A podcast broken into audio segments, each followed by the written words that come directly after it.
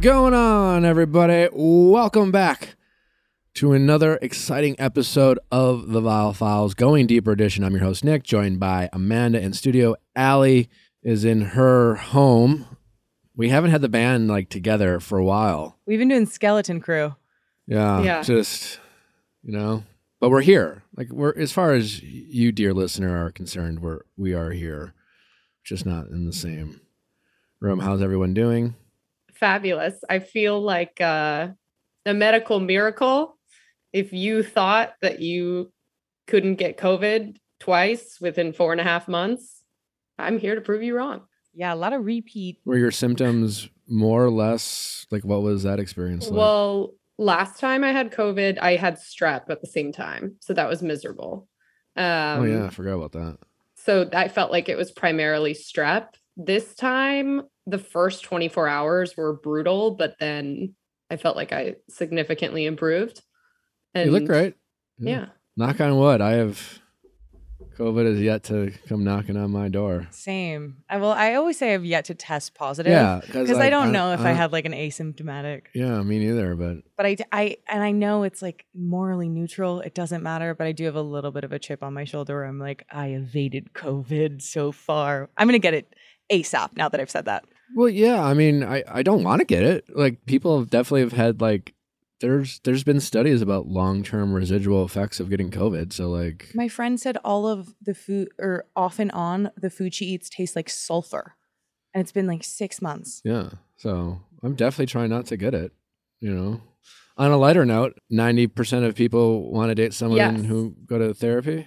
Okay, Is so this is something I don't know if it's been popping up on people's like for you pages, but Hailey Bieber previously did an interview and they were playing a game of is it a red flag if someone you're dating or interested in dating hasn't done therapy? And she had a very eloquent explanation of you know, she would say it's a red flag, but also it's very inaccessible to certain people in different areas due to financial reasons. Um, but she did very much recommend it, especially if you are thinking more long term or if you want to marry someone. So, also, according to Hinge's 2022 dating prediction data, 91% of users want to date someone who goes to therapy. How many of those eight- users go to therapy? How many of the Right? how many of that ninety one percent? Because weren't you saying in your uh, matchmaking job, there's a lot of Hmm. like I want X, Y, and Z for my partner. Many of which are qualities that that person doesn't Yeah. have or- themselves. Well, something's not adding up because everybody says they want it, but haven't been able to find it. And so, if the number of people who wanted it were the number of people who possessed it, we would have a like lot more everyone saying off. that no one asks questions on dates, a hundred percent. and everyone Mhm. saying everyone's talking about themselves on dates. It's like, Hmm. That's weird. Yeah. But it's also interesting. The data also said that 89% of daters are more likely to agree to a second date if the person mentions therapy on the first date. So clearly, you're going to hook them when you're talking I talking agree about with therapy. Hailey Bieber. I, you know, like, I, I, I, it's like everything else these days. I think red flags, like, what's a red flag? I think red flags are completely subjective. There's like your obvious ones, like if they're rude to waiters, like, you Yes. know, if they, They don't are, tip. if they get unbelievably drunk on your date, Yeah. like that's a red flag. or incredibly reactive for small reasons. But like the only red flag when it comes to therapy on a first date would be someone like saying how stupid therapy is and how they don't believe in it and how they like advocate against therapy. That's a red flag. And- but someone who hasn't gone to therapy who might be like, yeah, I don't know, I just haven't done it or like, you know, I'm not sure if it's for me, but whatever, like yeah. I feel like it's It's less fine. of a red flag for not going and more a green flag if someone mentions they go. Like I Yeah. I find it to be eh, because well, a question to the group is what are the assumptions you make about someone if they say they're in therapy? Because for me, I think of a higher level of self-awareness, reflectiveness, um, not holding on to certain stereotypes about the need to go through things with independence and white knuckle it, but rather seek help in appropriate areas, all of which are qualities that I love in a partner. And I think also if they're open about maybe challenges they've gone through and then they pair that with therapy, like I'm automatically, it's a green flag because I'm like, oh, you don't just, again, do the white knuckle approach or try and suppress it. You want to actually grow from this. And that I think is a good indicator of them being able to grow in a relationship as well. One thing I thought was so hot was I was dating this guy who he was he was kind of a robot in certain ways. He was he was incredibly polite and nice, but almost to a f- like fault or not to a fault, but just very wow. Like just sometimes I was just like robot, perfect person, perfect habits. And he mentioned that he is no longer in therapy once a week, but he said he goes once a month just to make sure he's maintaining his toolkit and checking in. And I was like, wow. That's what I do. He's evolved. You only go once a month? No, I go every other week. Okay. And it's just a maintenance thing. It's a tune up. Yeah. It's just like a ch- some, and then sometimes like I'm like I got nothing, Darlene. You know, I'm feeling pretty good. We figure out something, and half the time I'm like, I like get her advice on like things we talk about on the show, like make sure like I'm assessing a situation correctly. I'm like, hey, it's it's I'm paying for the hour, so I, I just use it however I want, you know. It's like an exorcism when I go to therapy. like I feel like I this stuff that I didn't even know I was bottling up. Like I have start I've been in a real crying era in therapy where recently I just I start cry and sometimes it's I've, not even I've yet to cry in therapy. Oh. oh. Was Well, that a red flag? oh God. You're done. Canceled. I'm a big crier. I'm a crier on my day to day life. But I was So- actually that was something I was talking because I had a little bit of a meltdown. I always get the worst Sunday scaries, like really, really atrocious, terrible panic Sunday scaries. And I had a meltdown in Griffith Park. I was absolutely I sitting on my perfect picnic blanket with a thing of raspberries and a book. It was supposed to be self-care. And then I got super overwhelmed and I ended up calling my mom and I was like, was this yesterday? this was yesterday. And I was like, the thing in LA that I'm struggling with is I have some friends who I really, really like, but I don't have anybody at the level of friendship where they would check in on me. Like, I have friends where we could make really low stakes plans where we could just hang out in each other's presence, like quality time, but I don't have friends who would reach out and make sure I'm doing okay the same way my friends from home would. And my mom, when we were talking about crying in front of friends, she was like, it's a risk, but it's a risk that's worth taking. Like, it's always going to feel vulnerable to be the first person who cries in front of someone. Uh, I- so are you just gonna had bring a out friends and start crying and see what happens? No, I had a full breakdown in front of a friend, not this past weekend, but the weekend before. And I was getting in my head and I was like, everyone hates me and everyone's going to leave me. And she gripped my face and was crying herself. And she was like, I am never leaving you. And it was a very beautiful, dramatic moment. Yeah. Do I need? I only cry for commercials And Yeah. on Call Her Daddy. and and yeah, I'm I'm more of a happy tears guy. I'm not a sad tears guy. So, yeah, sometimes when I feel a sense of community, like sometimes when people do the wave at sports stadiums, I tear up because I'm like, look at all these people moving in synchronicity. or in so bar class beautiful. when it's like a bunch of women like moving together. I'm like, wow.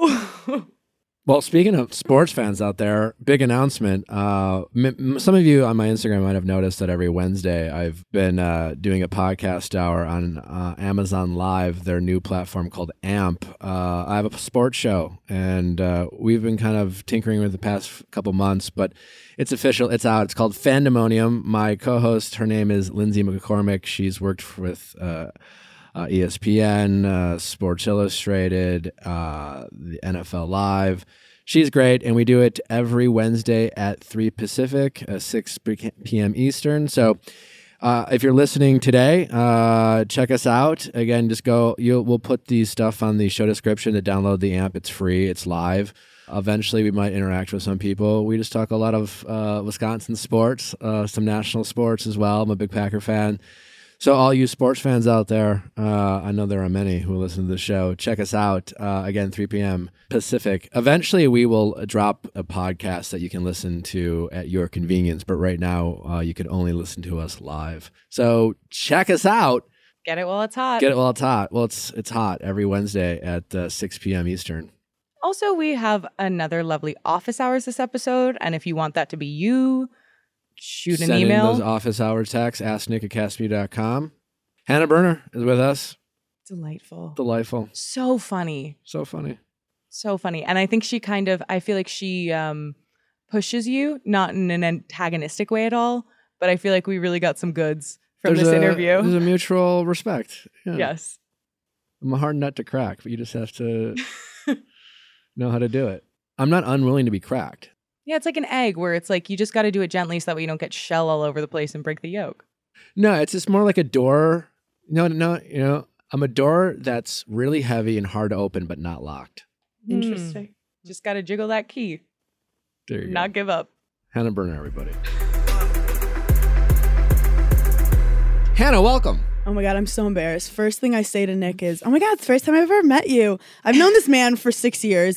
I met him in person multiple times. Yeah. Why am I talking to your producer instead of you? I'm, yeah, I couldn't pronounce your last name. We talked about Wisconsin. We go way back. Yeah. Then and you went to Wisconsin. Go Badgers. It's okay, but like on on Call Her Daddy, uh, Alex was like, "Nick, welcome." I go, "Thanks for coming." like, I that's that's when you're like, "Hi, I'm Nick," and I respond. I I go, like, "Nice to meet you. I'm Nick." Oh, and you're God. like, "Damn it!" We've both learned and grown and realized things. yeah. We've evolved. We're both taken now. Wow. Look at Oh my us. God. We used to be s- like city slickers. You got just married. being creepy around the city. Um, yeah, I did Oh, when? like a month ago. How's it going so far? Honestly, nice. Still like your husband? It's not. It, it's uh, you feel more secure. I thought it was kind of Do you? bullshit and just like a waste of money, but the act of the ceremony really does So make you you feel more secure than stuck? Oh, for sure. Because I don't know. Some people might be like, "Oh fuck, now we need a lawyer." I I guess um he has to wear a ring now. Before he didn't have to wear a ring. I hate how these guys during their engagements just walk around free. Should we be normalizing men's engagement rings? Absolutely. I'm down for that. I'm down Give me some jewelry. for sure. And however, Who's paying for that? The girl. the girl. Why not? We make money now. I just, I just want to make sure. I mean, I know it doesn't this. have to be flashy. we don't really talk bachelor on this, but like Dean told, you know, Dean likes to say crazy shit, Yeah. uh, and apparently, because a lot of people ask him if him and Caelynn are going to get engaged, Mm-hmm. he, and he said, I think on his podcast, "I'll buy your ring if you buy me a van," and did not go over well. Oh.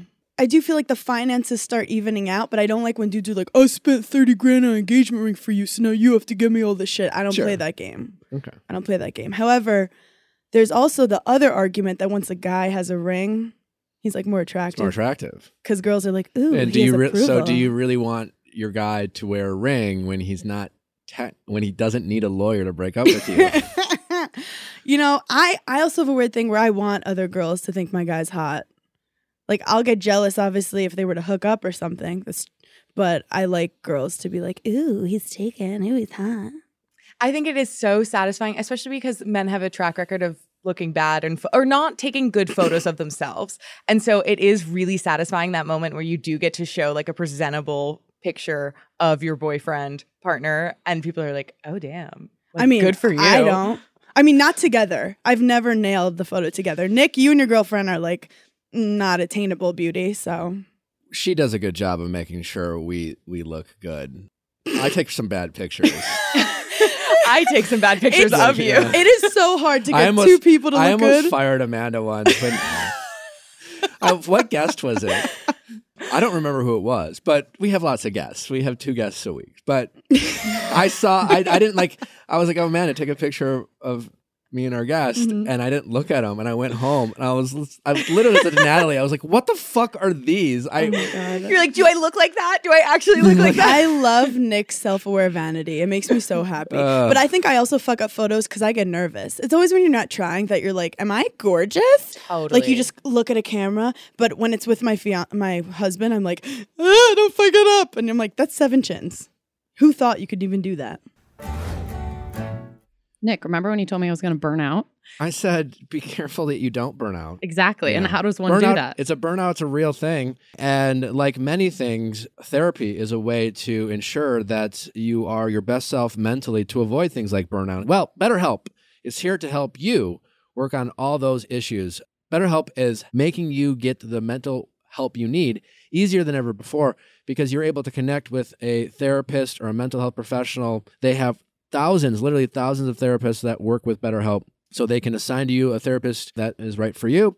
And the best thing about this is that you don't have to go with the first one. Sometimes finding the right therapist is a bit of trial and error, a little bit like dating, and BetterHelp makes that super easy, super convenient. You can do it from the comfort of your home, you can do it from your phone, computer. You know, they just make it so easy and convenient. BetterHelp is customized online therapy that offers video phone and online chat sessions with your therapist so you don't have to see anyone on camera if you don't want to. It's much more affordable than in person therapy, and you can be matched with a therapist in under 48 hours. Our listeners get 10% off their first month at betterhelp.com slash V I A L L F I L E S. That's better, H E L P dot com slash viall files. Get out there, get therapy, BetterHelp. Dating is hard, apparently. Mhm. I don't know. Hearing other people's dates can be entertaining. And that's where Queen of Hearts comes in, a new dating show that gives you a front row seat to hear all the incredible highs and cringe worthy lows of modern dating. And I say here because our contestants only get to use their voices to seduce one lucky suitor. Queen of Hearts strips away the fake tans, six pack abs, and movie star smiles because we all have those Yep. to focus on what really matters how good they are in the booth. Each week, the Queen of Hearts, RuPaul's Drag Race veteran Jujubee, will help these blind daters skip the standard cliche dating small talk. Traffic sucks. The weather is great. These are my dietary restrictions. And get right to sometimes funny and sometimes sexy games. Ooh. At the end of each week, we'll find out who is one step closer to love and who is headed back to the apps. Follow Queen of Hearts wherever you get your podcast, or you can listen early on Amazon Music and ad free by subscribing to Wondery Plus in the Apple Podcast or the Wondery app. Did you live together before you got married? Oh, we um moved in together pretty quick. It was during COVID. Mm. So we met. I shot a reality TV show where I was locked in a house and didn't see him for like five weeks. So we were wanting each other. It was like, it was like I gave him a little taste. Then I'm like, I'm crying and yelling at people in a house. You can't get me.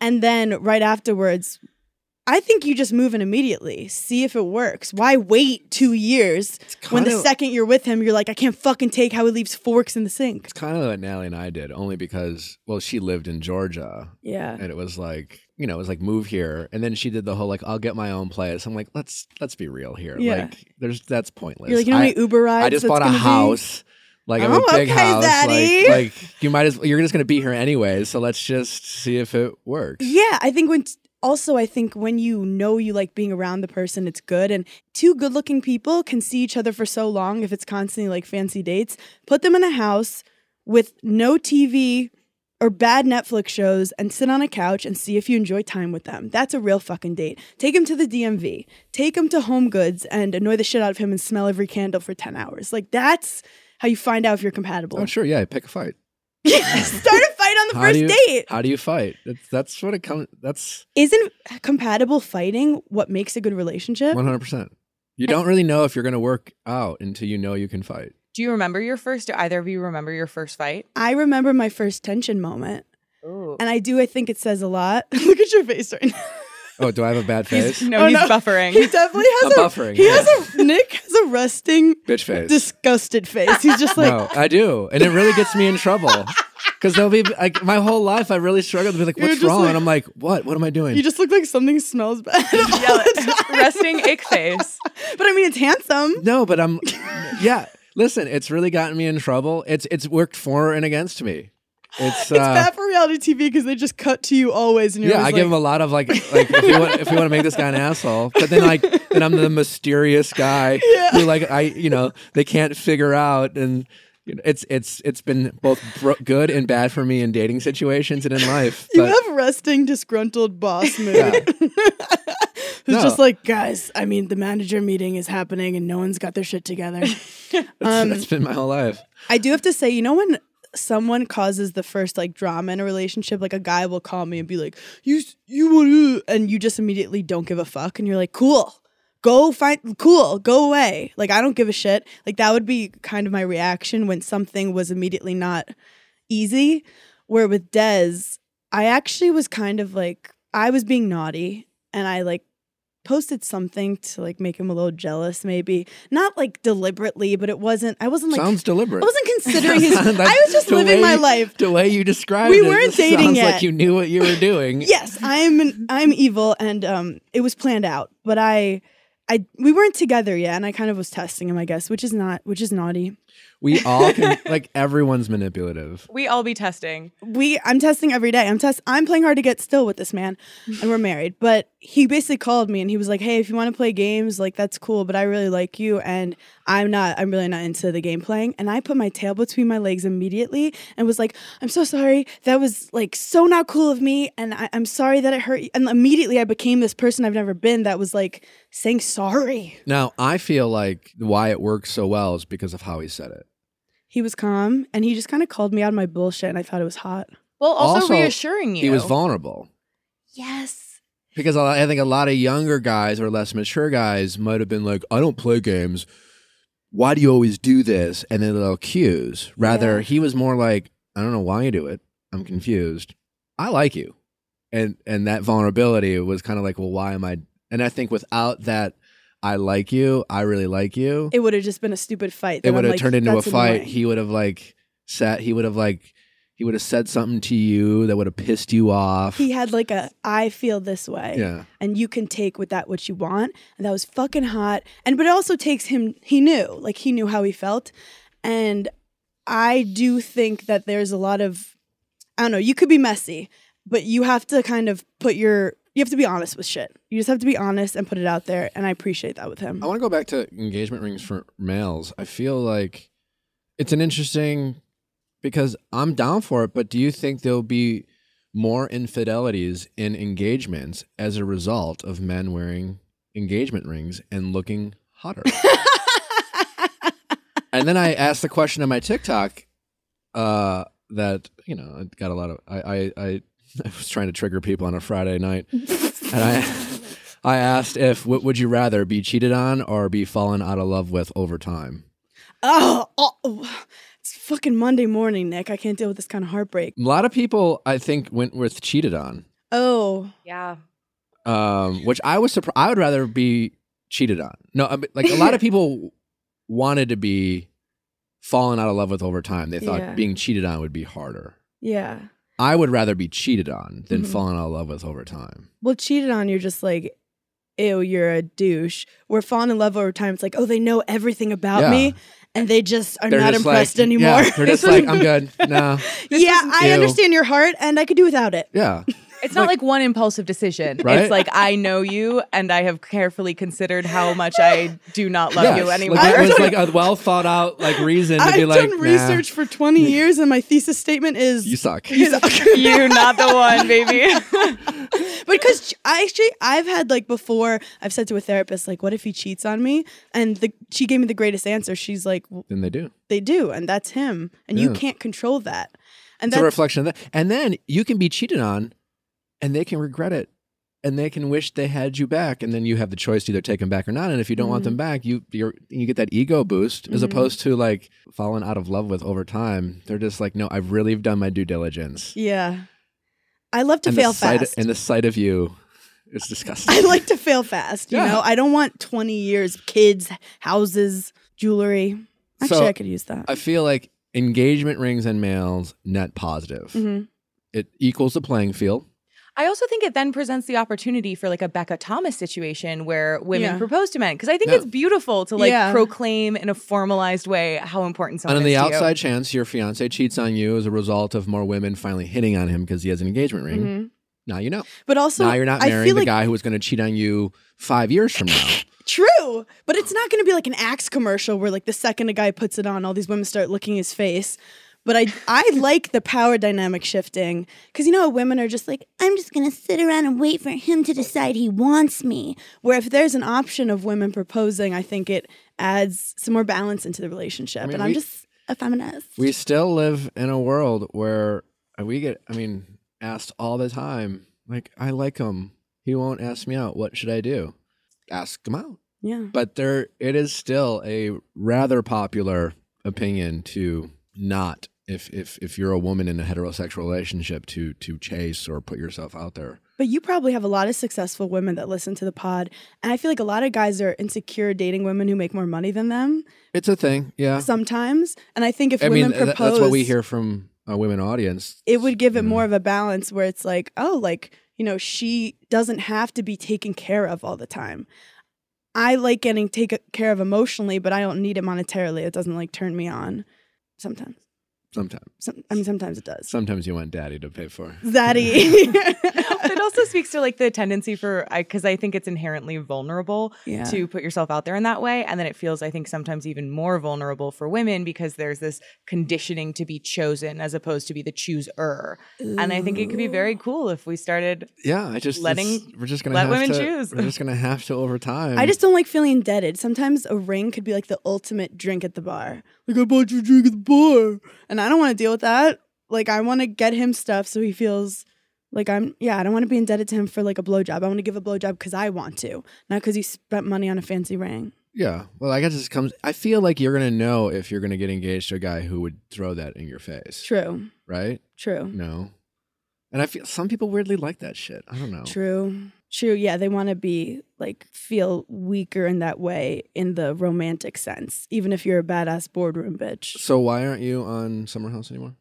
Well, I did get married, which I don't think was ideal. Not ideal. They don't. they don't believe in marriage. I do think like when I was in my 20s and I was single, going off to the Hamptons was like so fun. It was great. And then our last my last season we were like stuck in COVID. I met Des and it was a really hard season and it just kind of my life changed a lot since then. And now I'm pursuing comedy full time and going on cool podcasts like this. You're really. I, I see. you Well, I mean, I see. I guess it's your TikToks, but you're a lot of comedy stuff. That's amazing. Thank you. Yeah. Yeah, I've I perform like almost every night in the city, working on my spots, and then travel. I'm like When putting together start? an hour. Well, I started at Betches, really, where I started comedy, like writing funny sketches Sure. and tweeting and writing memes. I called it like a comedy boot camp. And then I started my podcast, and I've been doing stand up for like three to four years now. Um, and I'm putting together, I have my hour that I'm just cutting the fat, making it better. And I have a lot of really great New York City comedians and LA comedians around me that have given me a lot of great insight and advice in the comedy world. I just, I love performing and making people laugh. It's amazing. Yeah, thank have you, gotten heckled Oh, in a memorable way or just like the I- stupid I mean, like, the other day I was doing a show at like 1 a.m. and there were like 12 people in the crowd, and these guys were eating oysters, and they were like, "Eat an oyster," and I'm like, "Fuck it, I'll take an oyster shot." I don't get a lot of. I've had okay. If a drunk dude starts yelling shit, the audience, like my crowd, is hilarious, and we'll just cause a feminist riot and yell at him. Um, but eventually, we get him back on our team. I I love the crowd work aspect um, because you don't know what's going to happen. And when you come up with something funny and everyone's surprised, you feel like a magician on stage. Yeah, it's got to feel real. Yeah. And it, podcasting helps me. It's like my warm up podcasting and just riffing. I come up with a lot of bits from going on podcasts and talking about a topic I never thought of before. But um, I just like expressing myself, and it's unedited and beautiful and raw and scary. But that's kind of I like to challenge myself. You- you Come up with a bit about men in engagement rings. I actually have been kind of working on it, There you go. and I'll I'll credit you on No, stage. it's okay. Uh, should we dive into some pop culture? Yeah, or Just absolutely. cultural, topical things. Brad Pitt, Angelina Jolie. There is a bit of a lawsuit situation. I just feel I like think the next big everybody's suing everyone right now. And maybe it's always like that, but it feels especially Well, it seems like well, this is off the off the heels of uh, the Amber Heard and Johnny Depp trial. Yeah. Next big celebrity. and yeah, and uh, Blac trial. Chyna, even though that was not really super contested like the Kardashian. I mean, I'm a I'm a big Brad Pitt fan, so I really I need I would prefer him not to be litigious. well. Just I, I don't want to look at him differently. Yeah. You know, I don't know what's going to come out. I think he's the one suing, allegedly, it seems like he's the one who's uh, asked for a, uh, a a trial by jury lawsuit against his ex-wife Angeli. This all seems to be over like a some winery. Yes. So Miraval. Miraval. Angelina Jolie sold her stake in the company to a Russian oligarch. Um, and Brad Pitt is claiming that she did this as uh, an instigator, shit stirring move to make his life worse. As and she should. basically- As she of should. like a te- like a total Ted Lasso situation. Let her have some fun. like what? Also, oh, okay, I actually don't know anything about the sale, but I do think when celebrities put their shit in the public eye, like Brad Pitt, I don't want to know his private life. I want him to. It's like Will Smith. I don't want to know like the things going on in his personal life. I just like him as an actor. You didn't. You didn't want to know that Will Smith's a cuckold. no, I don't want to know about their beef with their wives because once they do, they can really take people down in the Yeah. public eye. When it's like Angelina versus Brad. Well, it, well, Brad's the one asking for this, so it begs the question: Is is Brad just like I guess maybe Johnny Depp, where he's just like I'm tired of protecting you and and Mm. like all maybe maybe he feels like Angelina has been a certain way towards him throughout this divorce, yeah.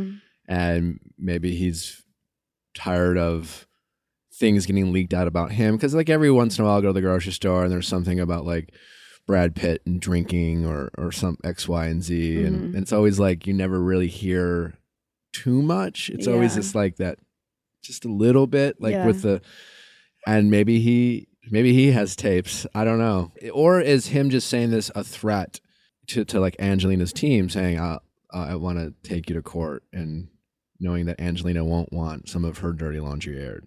I, I do get entertained though with rich people problems. It's like what a hundred and eighty million dollar property, and they're like, um, it- it's just interesting to see the shit that they're worried about at night. I it seems like Brad. I don't think this is about the winery for Brad. No. if I know Brad, It's not about the. and I like to think I do. and believe me, he does.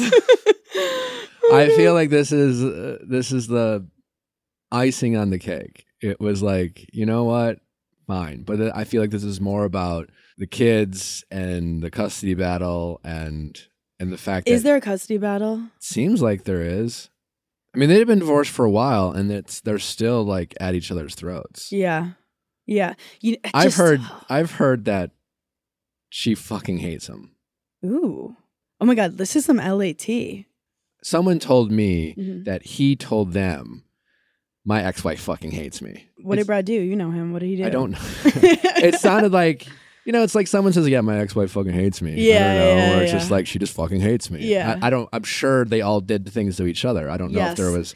There wasn't a my ex-wife hates me because I Yeah. did X, Y, or Z. The problem with being this fucking famous is anything that gets public, I don't think is good for the kids. Because good next, for anyone. next thing you know, yeah, you're all It's only good Twitter. for podcasters. Oh, actually, it's great for us. It is great for us Yeah. and engagement. But it gets the kids will like never unsee certain things written about their parents, and it becomes a public battle of opinion, which is a messy bitch. Hopefully, they can figure it out outside of the court. I mean that that that's the right thing to say. Yeah, to settle. That was the right thing to say, Nick. Good job. but people would lose it. Oh my god! Imagine Brad and Angelina court, and Angelina's like, "I didn't know." On the Johnny Depp and Amber Heard trial, like they were talking about shit that really had nothing to do with the trial.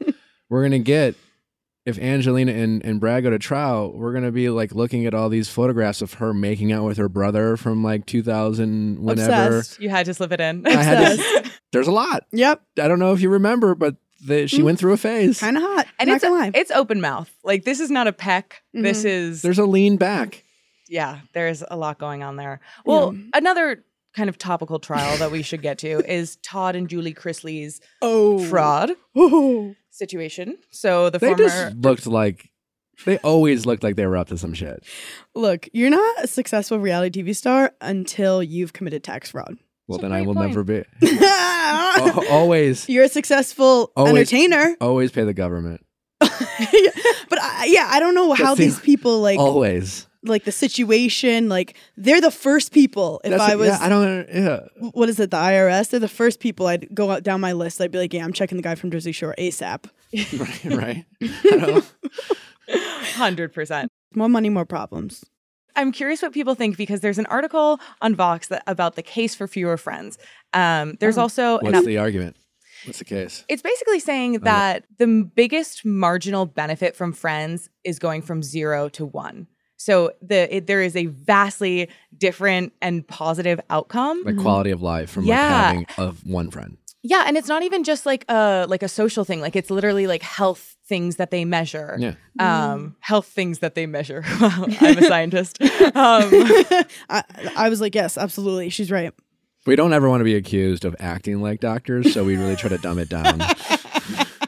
But it that kind of reminds me, not to put it back to more money, more problems, but it's like the lottery where they say only about up to a certain amount of money actually makes you happier. And then people who win the lottery have been known to like be extremely depressed, Yeah. sometimes trigger warning, suicidal. Yeah. And that reminds me kind of about friends where it's like more friends, more problems. One hundred percent. this study says three to five uh, It's a sweet spot. close friendships Mhm. is the sweet spot. What do you think? How many close friendships Oh, would you say you have? Hundred. Well, it's hard to define close friendship. I subscribe to this story for sure. I do too. I've always been someone who's generally kept my circle relatively small, and I've Mhm. always valued close friendships, and I Mhm. haven't valued like acquaintances all that much. yeah, like you're not walking around with like a squad. Like I don't go out of my way to like make people I know Feel Like, comfortable. as a yeah. People like Hannah. Like I haven't really like we're not friends, so like I'll have you on my podcast every two years. and I'll have resting disgust face. and I'll forget that we ever met. but like I'm not gonna like crack a smile for you. Um, That's why I like you're like a cat. Like you, you, you, you have to I earn. like- you I have to like earn his love, and I I'm obsessed with that. I am like a cat, and I hate that about myself, but it's so true. but it's like even when you earn it, it's like still some days it will be like, yeah, I'm not hanging out with you. Like, if you try to pet Nick, he'll hiss at you. But like one day you'll be spacing out, and he'll like rub on your knee, and you're like, "Oh, Yeah. okay." And then you try to pet him, he's like, "Absolutely not." Um, you thought? that is scary accurate. that's that's why I'm a cat person. Um, Uh. fun fact: I have always been like, I love one friend who I'm like, we're obsessed with each other, probably unhealthily, but it's almost like. A, like they're my girlfriend. Like I have my boyfriend, but I also have a girlfriend. Where like I tell them everything. They get op- opinions on everything. They know all my UTIs, all my bad like text messages, all my health scares, emotional breakdowns. Because I can't be that forthcoming with five people. I also cannot be like as charming and funny with five people in a day. I only have so much to give, you know? Yeah, one hundred percent. Also, like when you have friends, there's always this like the expectation of, well, I would do this for you. Why aren't you doing this for me? Mm, And depending on how many friends you have, you know, if you're like if someone who's like, I have so many friends, and like you know, we always know people who are like. She's my best friend. Mhm. He's my best friend. Yes. How many best friends do you Yes. have? I You feel know, like and it turns out they only have like a handful of acquaintances. But mhm.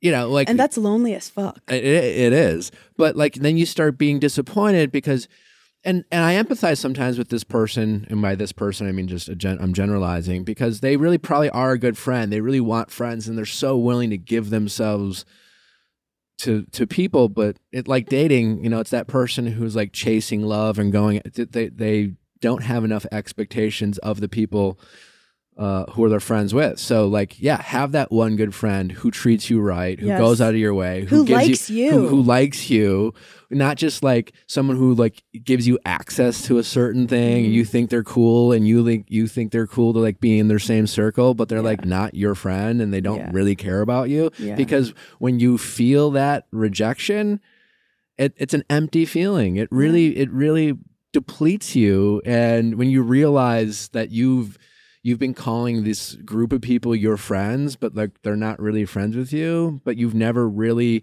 figured out why you want to be their friend or what Mhm. they bring to the table for you, you Mhm. know? And I think people do way too much of that.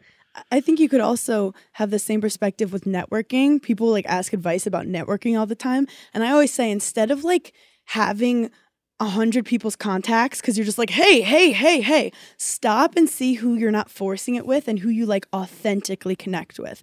Like, for example, instead of going on like well, I do go on a lot of podcasts, like, like Alex Cooper and I became really good friends, and it wasn't like a forced thing; it just happened naturally. And she's been like a huge part of my career, and and I've def uh, maybe I was there for her, maybe I don't know, maybe I helped her in some way, and we, and that's better than me knowing 500 people a little bit. I, I bet you have helped Alex.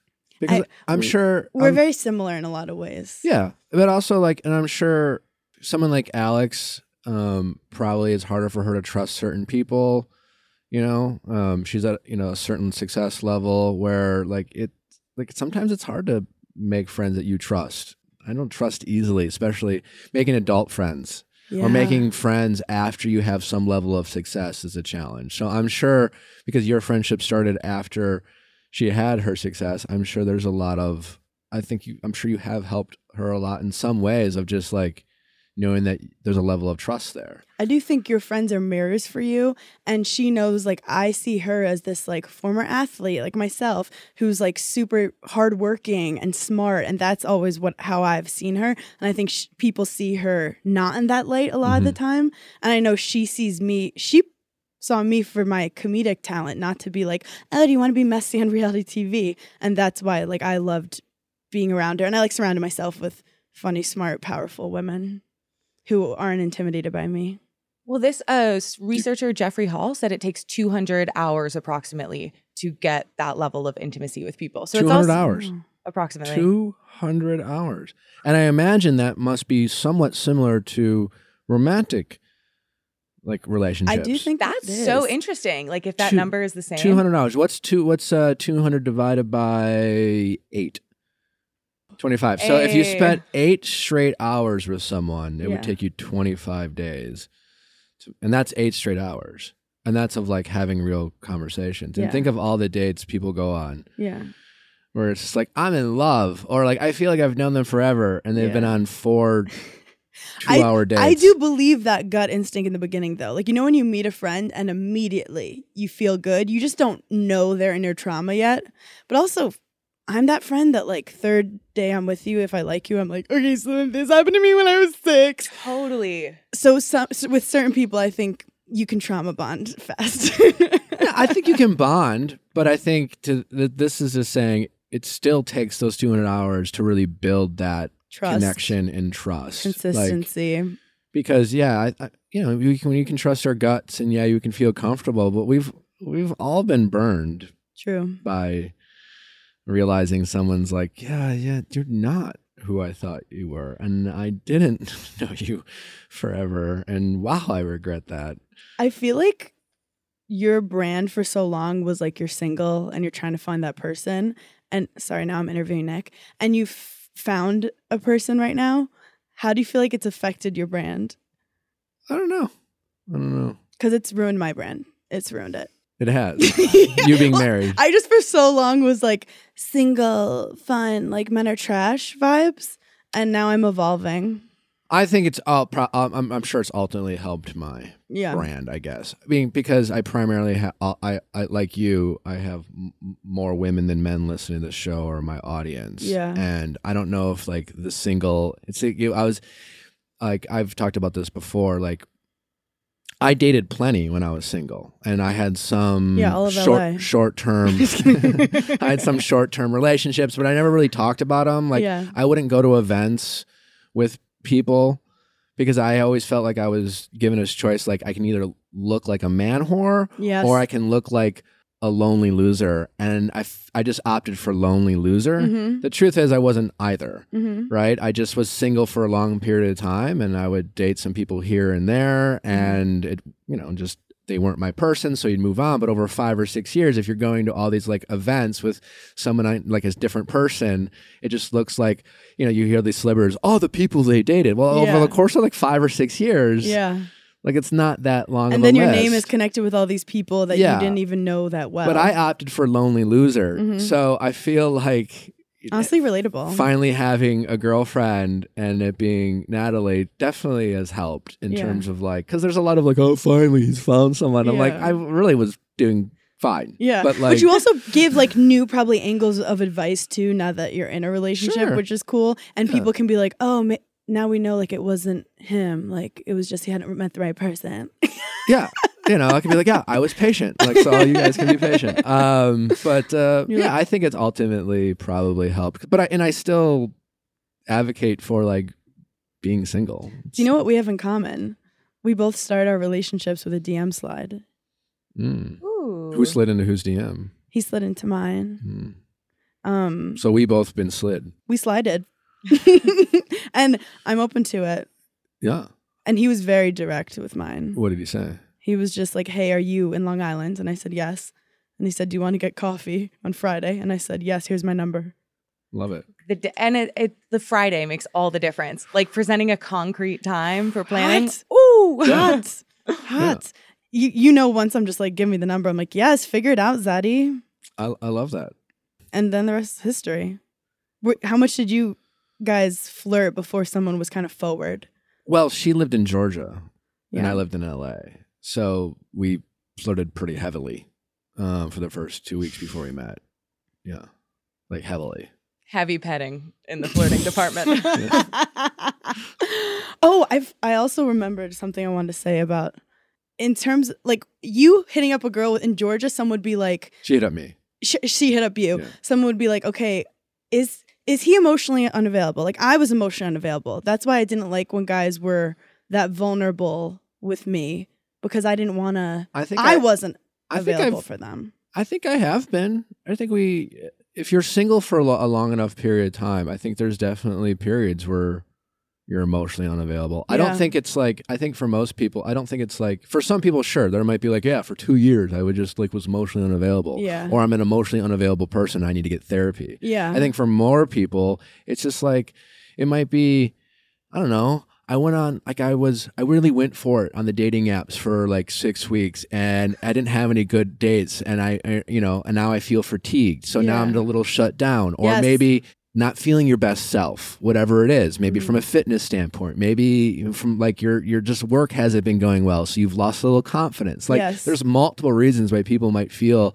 a little like unavailable yeah. when I when I first moved to LA, the first you know year and a half, I was like I went from having this very successful corporate job, having a condo in Chicago, like my ca- my career was like lined up in front of me, and I had like I was Respect on a I- around you in the boardroom. I was on a fast track and a very like up and come like not even up and coming, a very successful tech company, and then like fast forward, I was like sleeping on an air mattress in my bro- my buddy's spare room, who In I Venice, barely or- no in East in East, in Oh East, my and I and like this is a friend who's now one of my best friends at the time. Barely fucking knew him. I was really making, I was taking some big risks. So That's exciting. so, and I was like in improv class, and I, I like, but so it was just like I'm going on dates, being like, you know, not totally confident about what my life's going to look like in three years. So like there, that that could have, you know, that plays a role. So with Yeah. with people, I think, you know, whether you are feel like emotionally available, it can really depend on just it could it'd be week to week and day to day. So I think we kind of just need to take it easy on ourselves sometimes, and it's okay Yeah. to say like I'm not, I'm not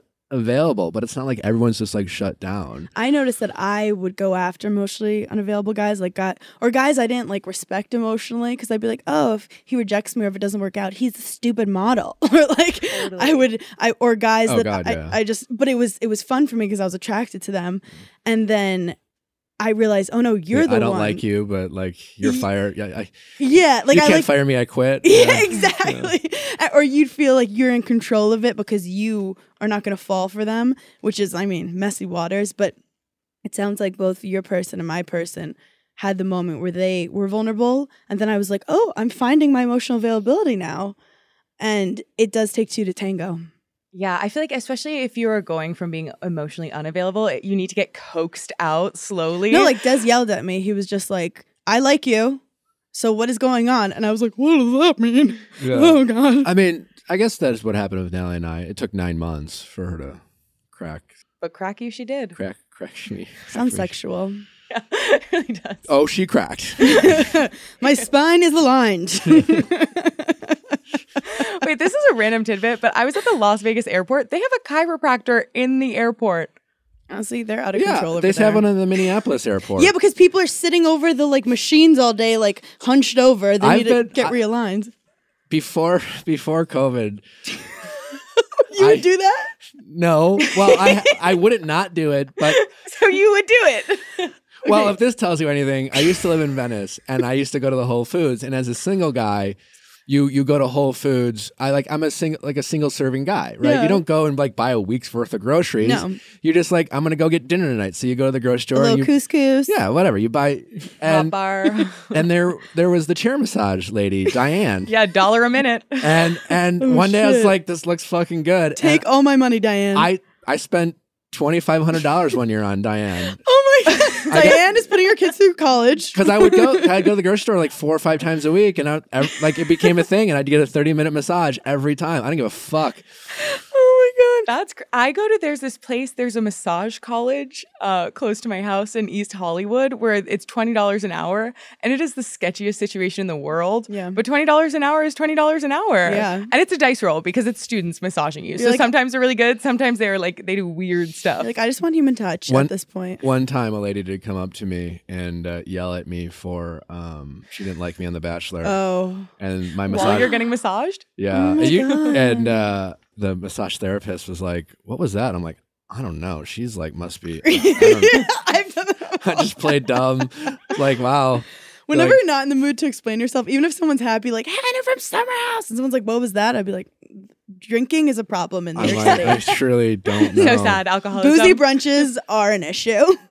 We could- Speaking of Oh. no. friendships, do we Oh. want to talk about third wheeling? Let's get into it. Okay, so this is a very personal topic for me. I pride myself on being a great third wheel. I do too. I go ahead. I'm sorry. Go ahead. please. No, you're good. um, because my sister started dating her fiance when I was 12. So uh, it's been like 12 years of me third wheeling. And I was told by her fiance that it would actually be weird if I had a boyfriend because then he would be like a fourth wheel and he wasn't sure how that was going to work. So uh, I've continued this and now I am the third wheel of a married couple out here in LA. And the three of us just hang out constantly. So I did a little. Did you put out like a like a like a Craigslist advertisement? Thruple? I did I'm like not. I It's like just a unicorn for hire, this. just in a couples looking platonic for way. third wheel. Like um, Ease the tension of your conversation by me sitting there. couples who don't I'm really like each other all that well and need someone to like break the ice. Bridge the gap. Need Pick something I to talk that about in the car ride home. Uh, so I was thinking that part of this and part of this uptick of maybe third wheeling has to do with uh people being single more. Hmm. So I found a survey from 2019 which revealed that 51% of adults between the ages of 18 and 34 do not have a steady romantic partner and that was on the uptick. So I'm assuming it's even more now. And then I read something that actually being a third wheel or having additional people to your marriage or your serious relationship is actually beneficial. so wait, because beneficial for who? The married couple or the third wheel? The married couple. Because I think it's great all around. Yeah. Mm-hmm. Mm-hmm. So in 2017, a paper was published in the Social, Psychological, and Personality Science, and researchers found that, quote, spouses who reported being more satisfied with the availability of friends and family whom they know they could connect with during times of marital conflict experience conflict as less psychologically stressful. Mm. We found that having a satisfying social network buffers spouses from the harmful psychological effects of everyday marital conflicts. Maintaining a few good friends is important to weathering the storms of your marriage. So You know- talk shit to your friend is what she's saying. Basically, also sometimes you just need to let things out because uh, you, you can also having friends lets you to like talk shit about your friends instead of your partner too. Yes. You and your husband or wife can like talk shit about the third wheel Yes. and feel Yes. better you about bond yourselves. over like, oh, she so keeps asking me about that. See that movie? What a stupid movie. Um, I also think that I've called friends before and been like, I'm upset. Is is this normal? And they'll be like, Yeah, my dude does this all the time. And like totally. they immediately change your perspective on shit. Because if you feel trapped in your own head, then bad things happen. Also, you don't ever feel like you're in this routine where you're just with a sibling. Yeah. You know, when you're just hanging out and Totally. it becomes platonic. When there's a third person there, you're like, you feel like you're dating almost. You know, you're with friends. You're with we're romantic. I don't know. I also think it'd be incredibly positive for the third wheel, especially if the third wheel has a good outlook on it. Mm. Because like a an engagement ring on a man, I think a, th- a a positive third wheel, not the third wheel like dragging their feet, always being like I don't have anybody, Yeah. and like looking around the bar, but like someone who's just like having fun with the couple, enjoying themselves, and if you have a good positive attitude, then you're you know they're gonna want to like your married friends obviously want to hook you up, which becomes annoying. Mhm. But I think it reads attractive if you are a confident third wheel. Ooh, yeah. Well, what is your take on physical affection of the couple when you are hanging out with like a third wheel? Like, do you Oh, redu- PDA. Yeah, Like, Honestly, turns me on. I'm just kidding. pro. I, f- I feel like I you think don't an want them. appropriate amount is fine. Yeah, like you don't want to feel like they can't be affectionate in front of you, but also like if you're mid sentence and they start fingering each other, it's like, okay, let's you can wait till I leave. I also think though that having a third wheel can help you I don't know, you understand yourself more based on seeing their relationship too a little bit and what you like, what you don't like. And also there's clear boundaries. You know, when there's three friends, sometimes it gets messy, like who likes who more, who's hanging out with who. Or with the with the third wheel, it's like you guys are fucking together. I'm the third one, and you kind of feel special. I feel like guest star. I feel like the only. I feel like it happens more with women friendships than oh men. Oh my god, All, I feel like three girls in a friendship is disastrous. Because I in my and I just just an outside observer. Because so tell me if I'm wrong, Mhm. but I feel like a lot of women I know will always have one real close friend at any given point in time, Mhm. and they might have other friends, but there's always that close friend. Where guys, in my experience, have a lot of twos and threes and groups of fours, and they they seem to be able to maintain that rather. And like again, women I know, women I know or have known, Mhm. just it's always been like there can only be one Yeah, and and when one falls off you, you it's like yeah that there's there's not enough I'm gonna three, three- stereotype. three can be messy and i I'm- don't know if that's true or maybe I agree with you. i could be wrong But I'm going to stereotype. I feel like women sometimes have really deep, emotional, intimate relationships with other women, where men like will hang out for eight hours and you won't know anything about the dude, and like that's just Sure. like w- like some tra- Yeah, it's like hour friendships. seven. They're like, I broke up, and you're like, what? Yeah. like dudes sometimes ha- don't but like whatever i hate her it's fine it's cool they're not as like emotionally vulnerable i feel like with their buddies where girls are and with girls it's like i can't keep up it's like me having three boyfriends i wouldn't be able to It's too much. emotionally Maybe that- keep up with that it seems like a I like having one possible emotional explanation person, yeah. That makes Well, I feel like I have different friends who unpack things very differently. True. Like I have the one friend who's like talk, talk, talk, talk, talk, and then another friend who's like, let's talk about it, let's make some snarky comments, and let's move on to happy stuff. or one friend who will like always take my side when i need her to yeah, and then the other friend who's like accountability, and you're Yeah. like, I hate you. How dare you? or another friend who's just like this is the universe telling you where you have to be and i'm like that's me i'm the debbie downer i'm like well it's your fault no, no, that's my my my Yeah. my husband will be like, yeah, it's called you got fucked. Yeah. Move on, and I'm like, that's not what the world's meant to be.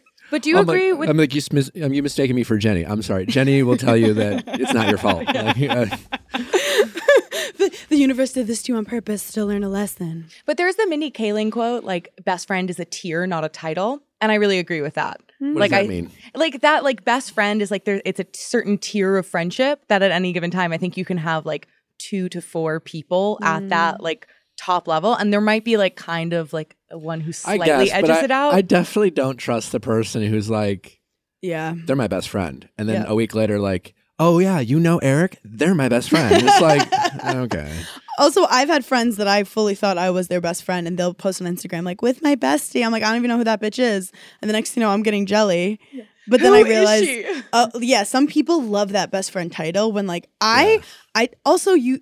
Do you ever think about when you say I love you in a friendship? totally. Like I don't know about dudes, but there's a moment in girls' friendship where you'll be like on the phone, then you're like, "Love you, bye." Like you drop the L bomb in friendships as well. and it's vulnerable and it's beautiful. It is gorgeous, and then it never. Leaves. I've leaves. done that with guy friends. Were I you the first to for say you. it? I probably am. Love you, bro. Yeah, I Love you, man. am. Yeah, I'm fine with the L word. How long does it take for you to drop the L bomb with your man friends? I don't. I don't know. Not too long. I'm How long until you propose to your man friends?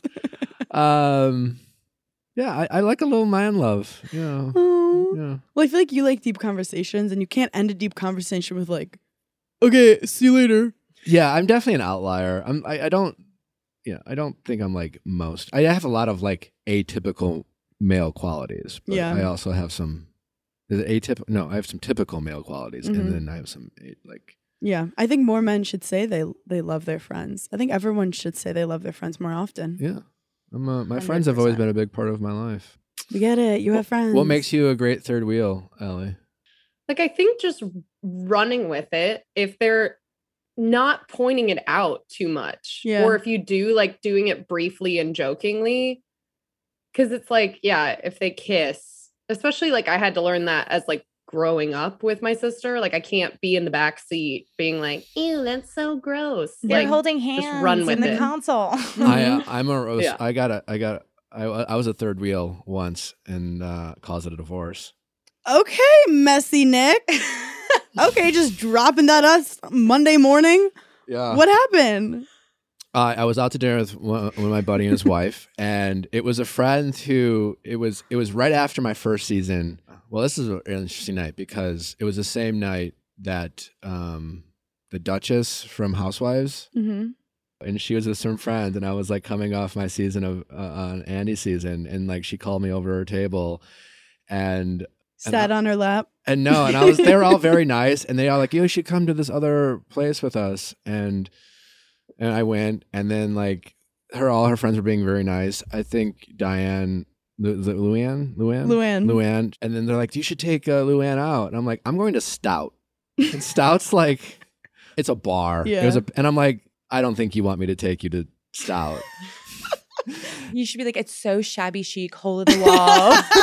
it's just like ironic, you know? I have a selfie somewhere of me and her, Yeah. but I was- before before she came up, uh, my buddy and his wife at the time, we were out to dinner, and like they they are happily divorced.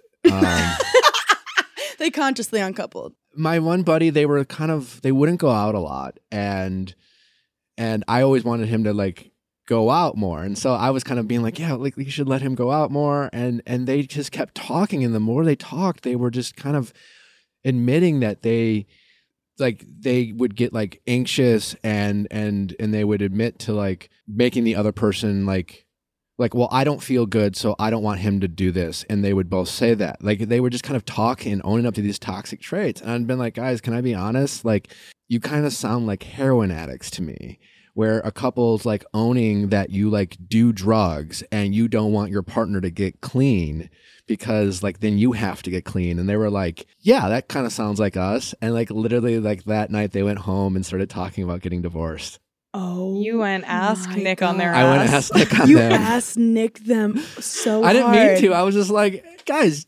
sounds fucked up but i the, fu- yeah He's just blunt. He's honest. um i wasn't trying it. to but Well, on the topic of advice, we do have our texting office hours caller here. Are you familiar? yes. Okay. let's do it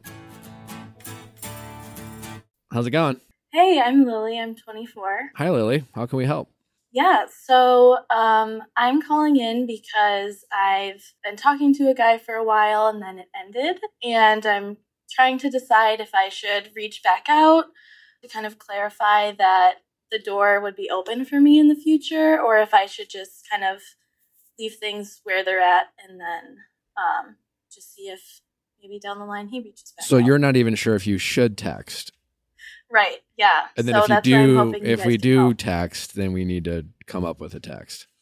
exactly. Why do you want to reach back? Why in your gut are you going back to him? I feel like because things sort of ended in my perspective more so because of timing rather than compatibility. Hmm. And um, Why did it? Yeah, so I'm, Who who ended it? he did. Okay. Why do you think it was timing? Um, so he's at a place in his life right now that he's very busy with studying for um, like professional exams for work on top of his normal like day job. And I met him at a time where I was really busy, so I think it was just we were both really busy, and it seems like he wasn't in a position to prioritize And we do a relationship right now. How many times did you We hang do. out with him? twice, but I can give a summary if that helps of kind of the whole situation. We might we might backtrack, but he Oh. writes. Do you mind me reading okay. it? Go for it. Lily, I'm so sorry to do this while you are on your trip. You were on a trip? What a dick. I was on a trip, yeah. Uh, Lily, I'm She's so living sorry. To do, life. Lily, I'm so sorry to do this while you're on a trip, but I need to get this off my mind. Over the past week or so, I have done some reflection on what I want now. My interest over the last week isn't what it was a couple weeks ago. I have too much going on right now, and I have realized that I need to focus on my exam and moving in with my new roommate. Uh, I love Nick Snark. I love Nick Snark. I live for it. Uh, there is nothing you did. I just have had a, a change of mind. Uh, I'm sorry that I will not be going on with this, but I want you to know I enjoy the time that we have talked and got to know each other. I'm sorry if I wasted your time during a time when I was thinking differently for now, but with a lot less going on. I wish you the best of luck with moving forward in your career and as a great person in general. Wow. Okay. Well, Quite a mature message. very him. thoughtful. Can I be blunt? Yeah. I think looking back at this, you could see it two ways. One, he's very busy, but he also said his interest has changed. And the second I see that, you're done. Yeah. You're done. Yeah. Like you could rose colored glasses glasses this and be like, oh my God, he has a new roommate. Obviously he doesn't have time to see me with a new roommate. But it seems like he was really nice. He wasn't feeling it. This is literally like going back in the trash and seeing if it is fresh. It's not. We're done. I'm over him. I'm d- I'm over it. I'm I never message him again. Yeah. Probably. Yeah. I agree. Uh, when breakup texts are like, it's like, you know, that game, Two Truths and a Lie? so true. You know, when someone breaks up with you, they're always throwing in a couple lies to soften the truth. You know what I'm saying? And Yeah. like when I was like the roommate, like he like Mhm. like Yeah. he needs to cultivate that relationship and make sure like okay, he definitely like threw that in. That's a lie. Yeah. Uh Yeah. I have no doubt that he's studying and and busy, but the truth is his feelings have changed. That's the truth. Or not that his feelings changed. You did nothing wrong. He was getting to know you and But It- yeah, but you can do nothing wrong and his Yeah. feelings can change. yeah, yeah. Yeah. I'm just saying if you're gonna fail, fail fast. This is great. You you I just think you need to close the door on this guy to meet someone new because you're wasting your time with this one. And he's actually Yeah. doing you a favor being like what do you want to force this for six more months and have it end badly in six months and waste six months of your time no and i think it was very nice of him he sent this text and you don't even know the guy that much we're done we're over We're him. over him. we're over but him let's let's dissect this because Yeah. what what I here's what I suspect after perusing some of these other texts is that he was a very charming and very nice uh, Mm. guy off the bat and said a lot of reassuring, considerate things. And I wouldn't say he did anything wrong.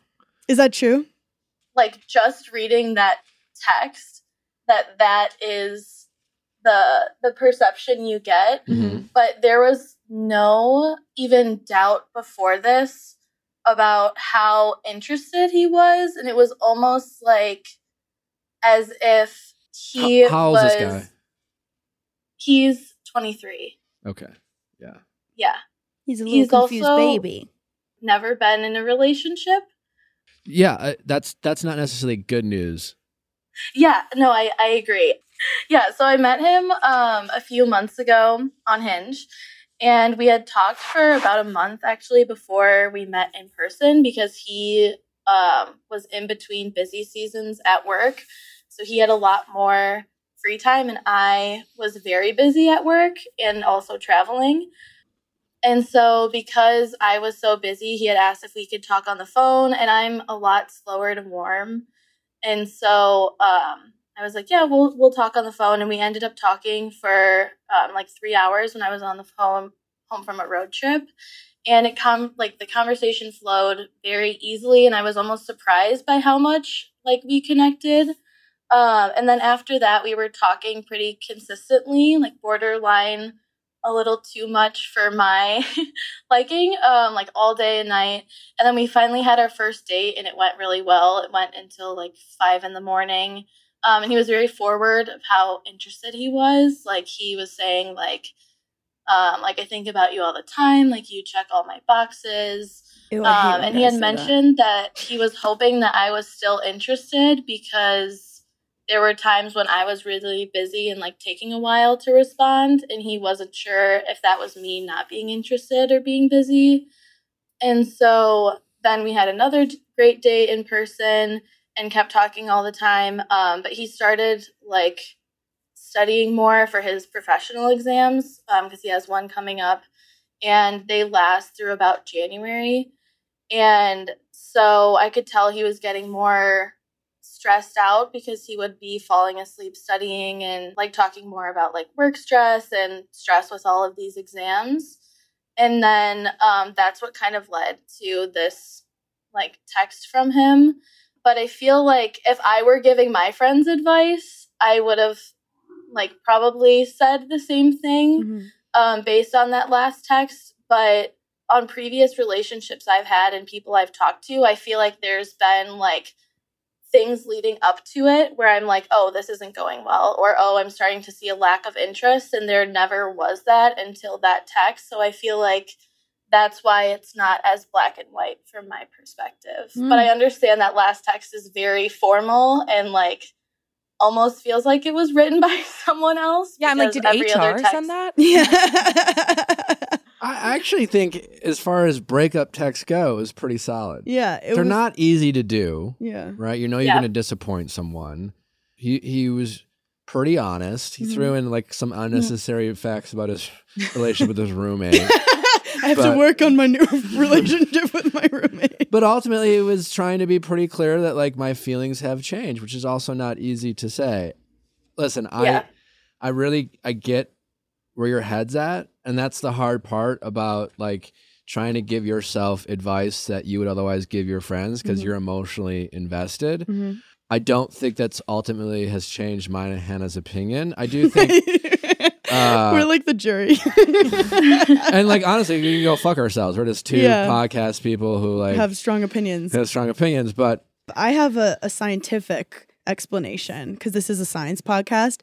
You guys only hung, hung out twice, and I know the feeling um, of like having those amazing talks and feel like you're understanding with someone, and you're gonna have that again with more people. I promise you. This was like opening your heart up to it. But if you think about it, you were on a fucking high of adrenaline because he was not available, you were not available. You both were chasing each other like a drug, and you got a hit of it when you first hung out, and it was amazing. And then you did it again, but it really was just the dopamine hit of this like chase you guys had.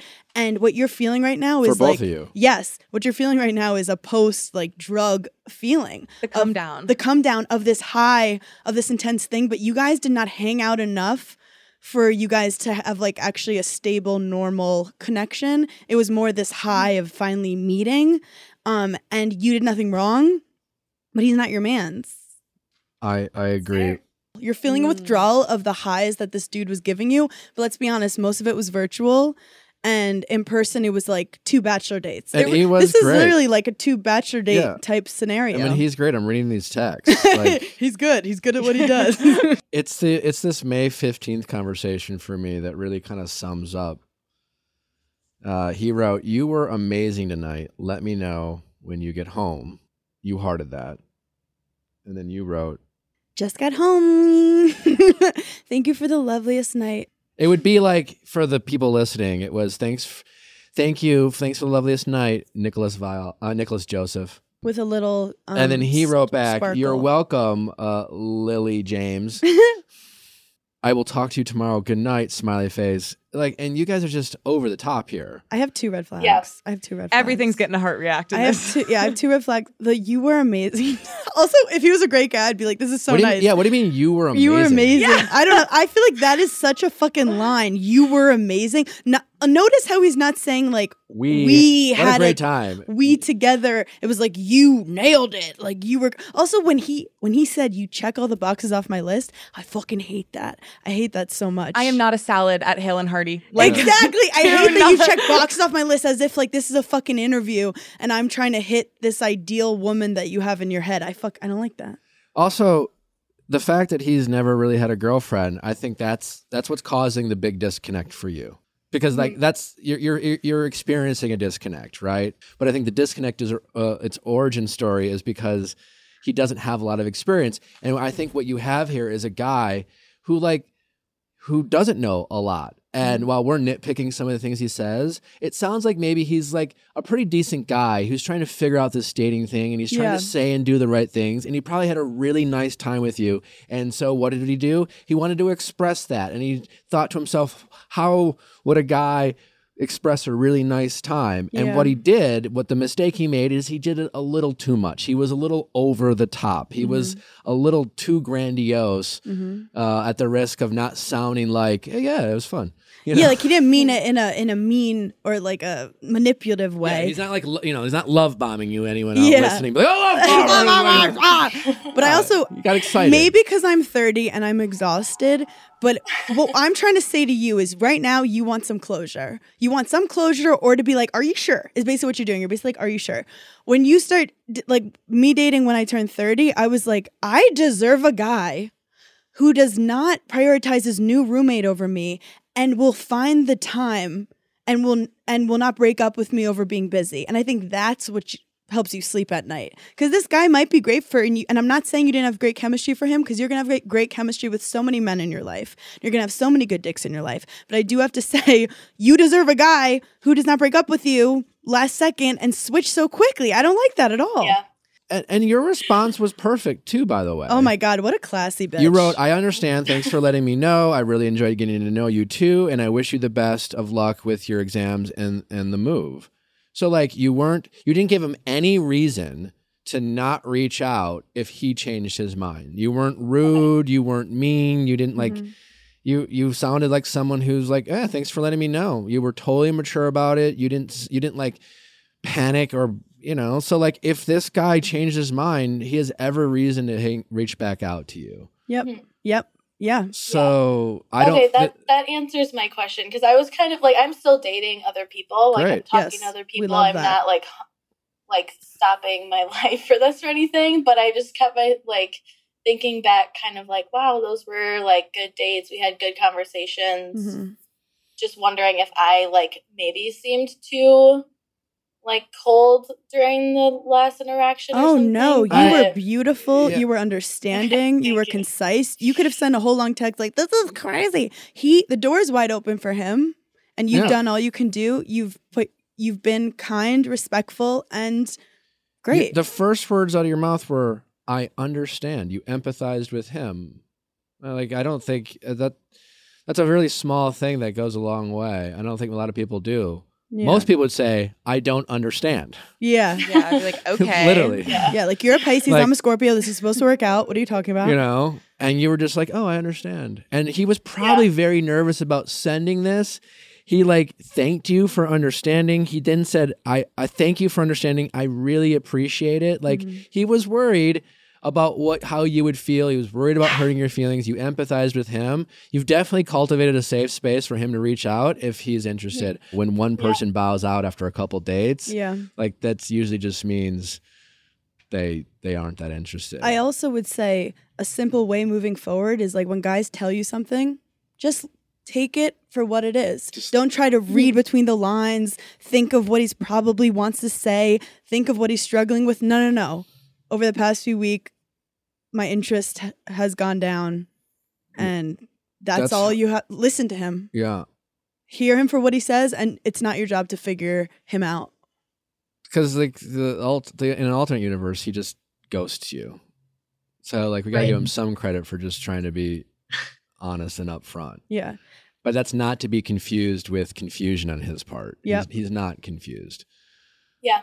And it's not your job to change his mind or force it or find the divine timing when the moon is in you know retrograde. You listen to what he say and respect it like you did and you don't have to change anything. I, I would give you an a plus on how you handled it. Totally. because now it was honestly hot like your, i'm your attracted response to you Your response was perfect. You're still dating. Like there were so many worse ways to respond to this so any any further response would i we're gonna have to deduct from your, that a Yeah. plus. Okay. Yes. I'm gonna keep it at an A plus. then. Yeah. And when you wanna- feel have that like thought loop of missing him treat it like a drug you're you're missing that high but it's purely a high i'm telling you of che- of a chemistry reaction Oh. it's a drug that you're getting off also you don't even know the more you got to know him how much you would like about him like that's a problem Yeah. with like someone ending it after the first couple dates Those are the hardest. it's because now they take that opportunity for you to further get to know him and he broke up with he broke up with you. He ended it at a time where you were feeling pretty good, so it almost like freezes time with the Yeah. potential with phase. the potential of what you think they could Yes. be, and you're Yeah. locked into that potential of what they am, and that that's not who. yeah, he you didn't get to date him see all the shitty sides to him. You just have this fantasy So- of what he is in your head. Exactly. So yeah, that's of- I think the hardest part is like I didn't even get to see it crash and burn. Yes. just, just have that recognition that uh, when you when you are sad or you're missing those first couple dates, it's like it's not him you were missing. And to Hannah's point, just keep going out there, and you're going to date a couple frogs. You'll have more bad dates than good ones, but you're you're, you're going to have another nice date. You saw the best version of him. Probably. And, and it goes downhill from there. Facts. I'm gonna I mean, it- gonna keep that line in my mind. Hell Only yeah. downhill from that version of him. all right. well, thank you so much. Hopefully, this was helpful. yeah, it was really helpful. Thank you both. This All has right. been perfect. Take care, Oh my god, I love giving advice with Nick. Hannah. Thanks for coming. Oh my god, what a joy. This went by so fast. I love talking shit with you guys. What a pleasure. so much fun. Uh, where can my audience find you? oh my gosh. Well, go to hannahberner.com. I have dates coming up. I'm going to Madison and Milwaukee. All right, yeah. I'll be in Chicago. When are you going to Milwaukee? Um, I think in October. I should Okay. know these things, but it'll be a good time. Um, have some cheese curds. How do you spell your last name? B E R N E R. Okay. And check out my podcast, Berning in Hell, where I talk to people about mental health comedy shit, and Giggly Squad with my best friend Paige DeSorbo. My bestie. All right. Check it out. Uh, it's always a pleasure. And it's nice, also Thank nice to meet you. Nice to meet you for the first time. I actually love that shit because I'm usually the other one who's like, oh, sorry. you forget people's names and shit. Yeah. My facial recognition. Has That's why gone Nick likes me because I play hard to get with him. Uh, I have no respect for him. That's why he likes me. no, it, and what it is is you don't require my validation, Oh my god, stop. and I, I, do. I and tried I- to make you laugh this whole time. and I really like that. Are we in love? Yeah, but we can be friends. Bestie? nah. I have a small circle. Uh, thanks, thanks for listening, guys. oh my god. Uh, bye. bye.